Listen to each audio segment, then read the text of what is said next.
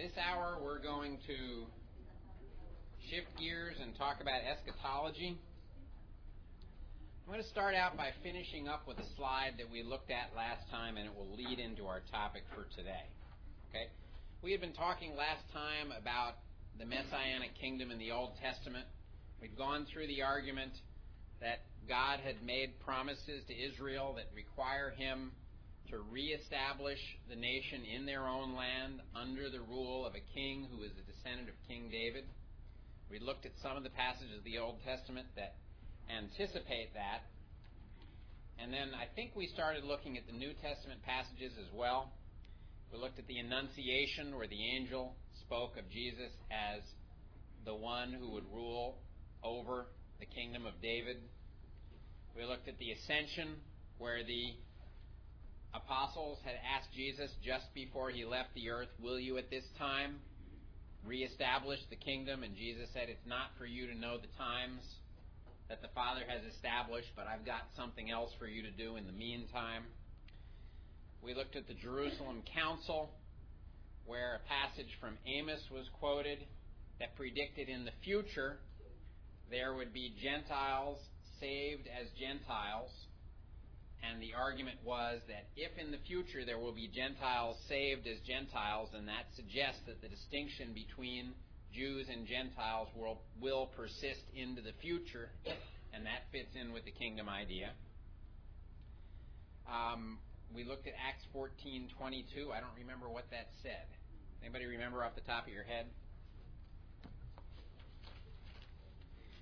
Acts 14:22. Oh, yes, we must through many tribulations enter the kingdom of God, which suggests that we haven't really entered the kingdom. We're on the way, but we haven't done it yet. Then we looked at 2 Peter chapter 1 verses 10 and 11 where Peter says if you build godly character and you build on the foundation of faith you build a life that will please God, an abundant entrance will be given you into the kingdom, suggesting again that our entrance into the kingdom is a future matter. There's a passage in Revelation 11:15 that says, "The kingdoms of this world have become the kingdom of Christ, and he shall reign forever and ever," anticipating the return of Christ at the second coming. Put all these things together, and it does seem clear that the messianic kingdom of Christ, the kingdom predicted in the Old Testament and required by the covenants, is still future. Now, the question if the kingdom is still future and Israel has no kingdom today, how will God fulfill his promises to Israel? And the answer is, and we've said this before, God himself will establish David's kingdom according to Old Testament and New Testament prophecy.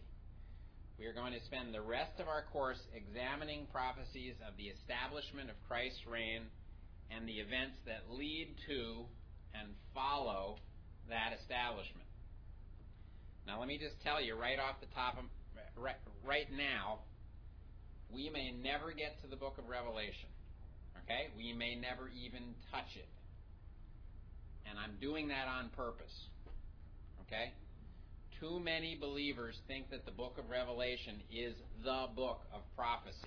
The book of Revelation is the last book of the Bible, and it ties together all the data that we're going to be looking at. But if somehow the book of Revelation had been lost from our Bibles and none of us had ever read it, we would still know that God is going to work according to a premillennial scheme. We wouldn't have many of the details that are found there. What was that? We wouldn't have the uh, many of the exhortations and a lot of interesting information that's there that the Holy Spirit wants us to have. But the book of Revelation is not the foundation of eschatology. It's much better to build the foundation as we are doing it, and then with that foundation, then later go read the book of Revelation. You'll say, wow, all the pieces just fit in right into the slots. It's really kind of neat. So, I hope you won't be disappointed if we don't get to that book. Okay. Now, some key passages that deal with the question what happens now that Israel has lost her kingdom? This is the question that the Jews were all asking themselves. after the Babylonian captivity began. They're saying, We've lost our kingdom. We don't have a king reigning on the throne. Gentiles control us. What happens now? Well, there are a number of Old Testament passages, and we're going to spend the next two nights in the book of Daniel. In Daniel chapter 2, 7, 8, and 9. Okay? So open your Bibles to Daniel chapter 2. And I'm going to do most of what I'm going to do kind of freehand and using the blackboard. We'll occasionally come back to the PowerPoint. In Daniel chapter 2, you probably know the story. King Nebuchadnezzar has a dream. It disturbs him. He calls his wise men in and says, Tell me what my dream means. And they said, Fine, we'll be happy to. Tell you tell us what you dreamed. Said, I'm not going to tell you. Because I know that if I tell you what I dreamed, you can make up anything, and I'll have no way of knowing whether it's right or not. So I have a test for you. If you can figure out what I dreamed without me telling you what I dreamed, then I'll know that you really have a supernatural tap on the truth. And then I'll trust you. And they all say, This is ridiculous. This is not in our contract. And Nebuchadnezzar says, Tough. If you can't do it, off with your heads. Daniel hears about this and he comes into the king and he says, Give us some time. And he and his two his three friends pray, and God reveals first to Daniel what the king dreamed, and then the meaning of what the king dreamed. Okay? Now we're going to jump to that right now. Verse 31 of Daniel chapter 2. Daniel says, You, O king, were watching, and behold, a great image. Now, when, he says image, he means a statue, kind of like an idol. This great image, whose splendor was excellent, stood before you, and its form was awesome. The image's head was of fine gold, its chest and arms of silver, its belly and thighs of bronze, its legs of iron, its feet partly of iron and partly of clay. Now that's what he saw. Now, it looked something like this. Okay? Forgive my art.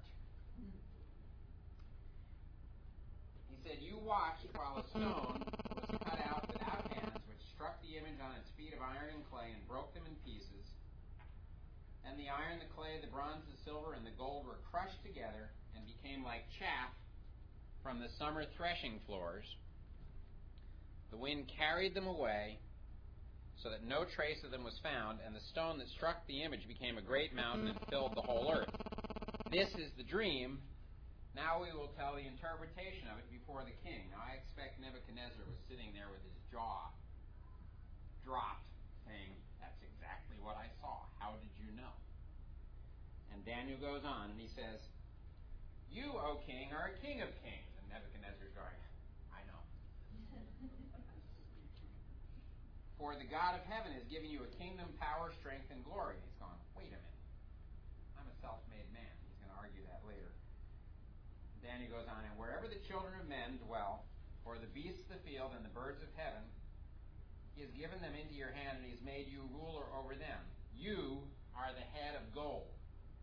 Sounds pretty good.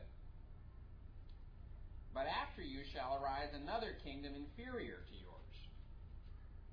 Then another, a third kingdom of bronze, which shall rule over all the earth. And the fourth kingdom shall be as strong as iron. Now, what Daniel is telling the king is that the image represents a timeline.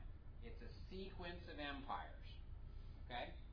And if you notice, we go gold, silver, bronze, iron. There is a, a progression here. Gold is the most precious, silver is less precious, bronze is less precious, and iron is less precious. But there's also a sequence of increasing strength. Gold is the softest, Silver is a little harder, bronze is a lot stronger, and iron is really, really strong. Okay? and there's probably significance to that sequence. Now in verse 40 he says, The fourth kingdom shall be as strong as iron, inasmuch as iron breaks in pieces and shatters all things. And like iron that crushes, that kingdom will break in pieces and crush all the others. Whereas you saw the feet and toes, partly of potter's clay and partly of iron, the kingdom shall be divided. Yet the strength of the iron shall be in it, just as you saw the iron mixed with ceramic clay. Now, as we get down to the feet and the toes, we're getting later and later in history. And he's saying that late in history, that final empire is going to be divided. Okay? It's not going to be totally unified, and yet there's still going to be strength in it.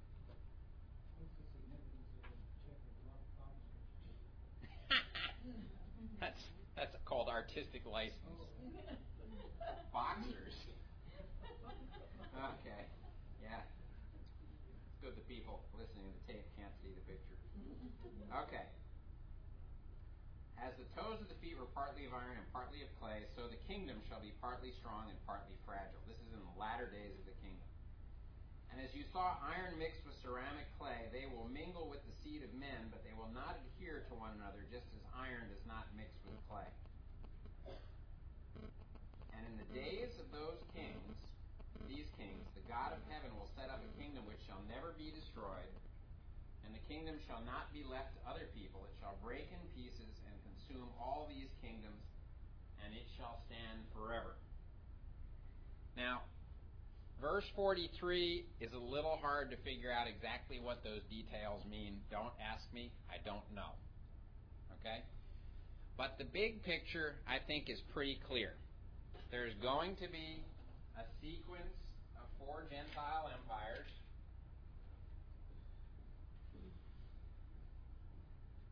One, two, three, four.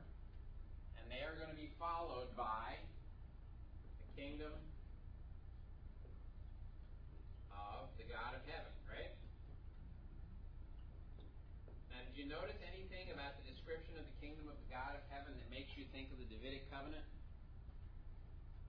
What does he say about that kingdom? Yeah, it shall never be destroyed. Okay? Who is the God of heaven? It's Yahweh. It's Israel's God. And He is going to set it up. Did you notice back in my page flipped? In back in verse 34, you watched while a stone was cut out without hands. What do you think that phrase "without hands" might refer to? Hands are the tools of who? Men. men. If it's cut out without hands, it's not done by men, right? Can you think of anything in the New Testament where there's talk of a stone that crushes? Isn't Christ called the smiting stone? Whoever falls on it will be cut to pieces, and whoever on whomever it falls will be crushed. Okay?